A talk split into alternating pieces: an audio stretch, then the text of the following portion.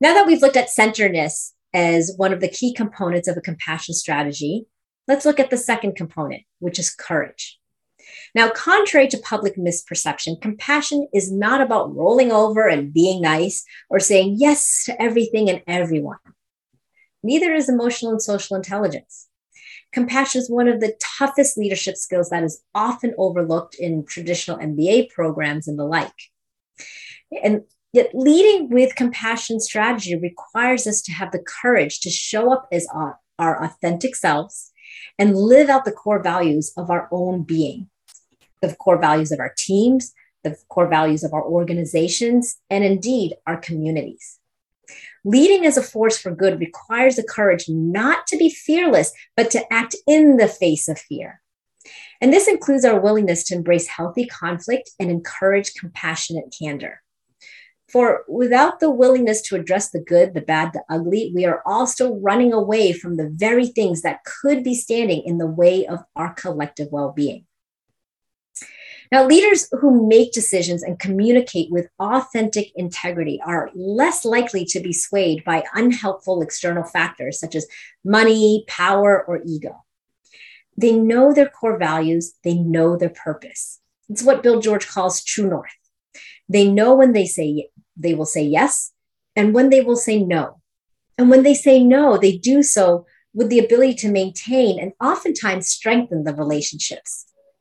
William Ury, author of the foundational negotiation book, Getting to Yes, articulates this with this powerful concept he calls the power of the positive no.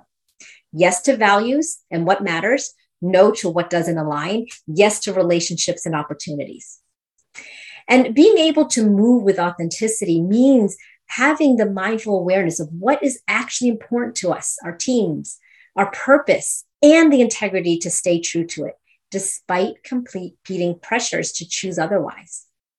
So now this is not the same as being stubborn and stuck to the status quo that we're unwilling to evolve.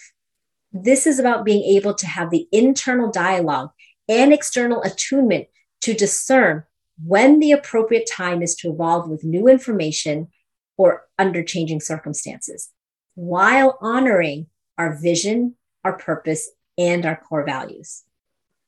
When making decisions, we can consider a few things to help us discern the most appropriate path. How much does this ask? How much of it is positive and helpful or detrimental, hindering to what matters or what we want to achieve? And how much the ask is true to what really matters to us that gives us meaning or which it doesn't, where we kind of feel like, meh, it's not that important to me, right? When we consider these two aspects, we are leading with courage. And then we start to recognize and become more willing to say no when the timing is not right, is not a high priority, or when our values or integrity are compromised.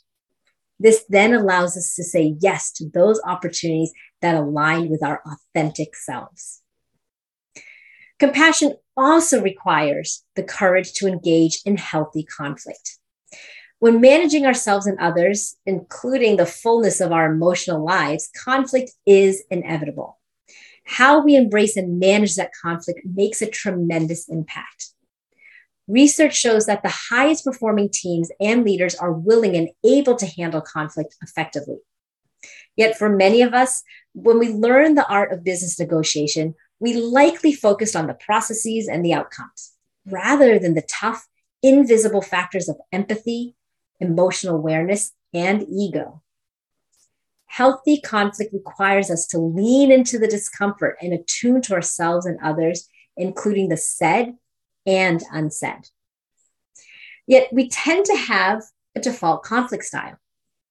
And the key is not that one style is better than another, but that we have the inner and external flexibility of knowing which style is most appropriate for which situation and with which individuals.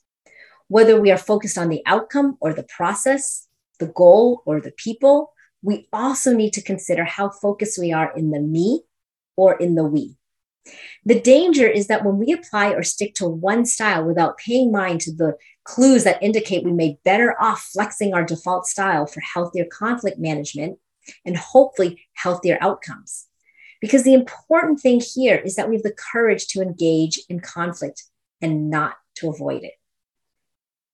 And this is where compassionate candor comes in, because compassion also means the courage to be honest, even when that honesty is difficult to hear, whether we're on the giving side or on the receiving end. If we are only focused on ourselves, we, we may fall into insincere niceness, where the words are meant to keep things peaceful, uh, but without any real desire to help others or the situation. Or we may focus only on our truth without concern for the other, excusing our bluntness or lack of concern as honesty. Now, many teams and organizations find themselves in what I call the avoidant kindness space. Here, we genuinely care about each other and about harmony, so much, in fact, that we tend to sweep issues under the rug or delay, delay, delay, talking about the tough stuff for fear of. So, what might be smaller issues eventually build up into something that can potentially cause far more damage.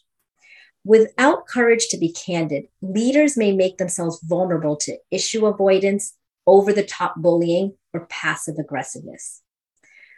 With compassionate candor, we are more able to address reality and hold ourselves and others with kind accountability. It's about holding that us accountable to be honest and with the intention of moving the team forward towards mutually beneficial purposes. So, knowing what matters to us, knowing what matters to our team and our organizations and our communities means having presence and awareness of the inner and outer worlds and outer ways of being, the states of our being, as well as having the courage to act in alignment to what matters. So let's take a moment to reflect. Take out your journals or your notepads and consider this. What behaviors or actions can I take to engage my team with compassionate candor? Next, we're going to look at the third part of a compassion strategy curiosity.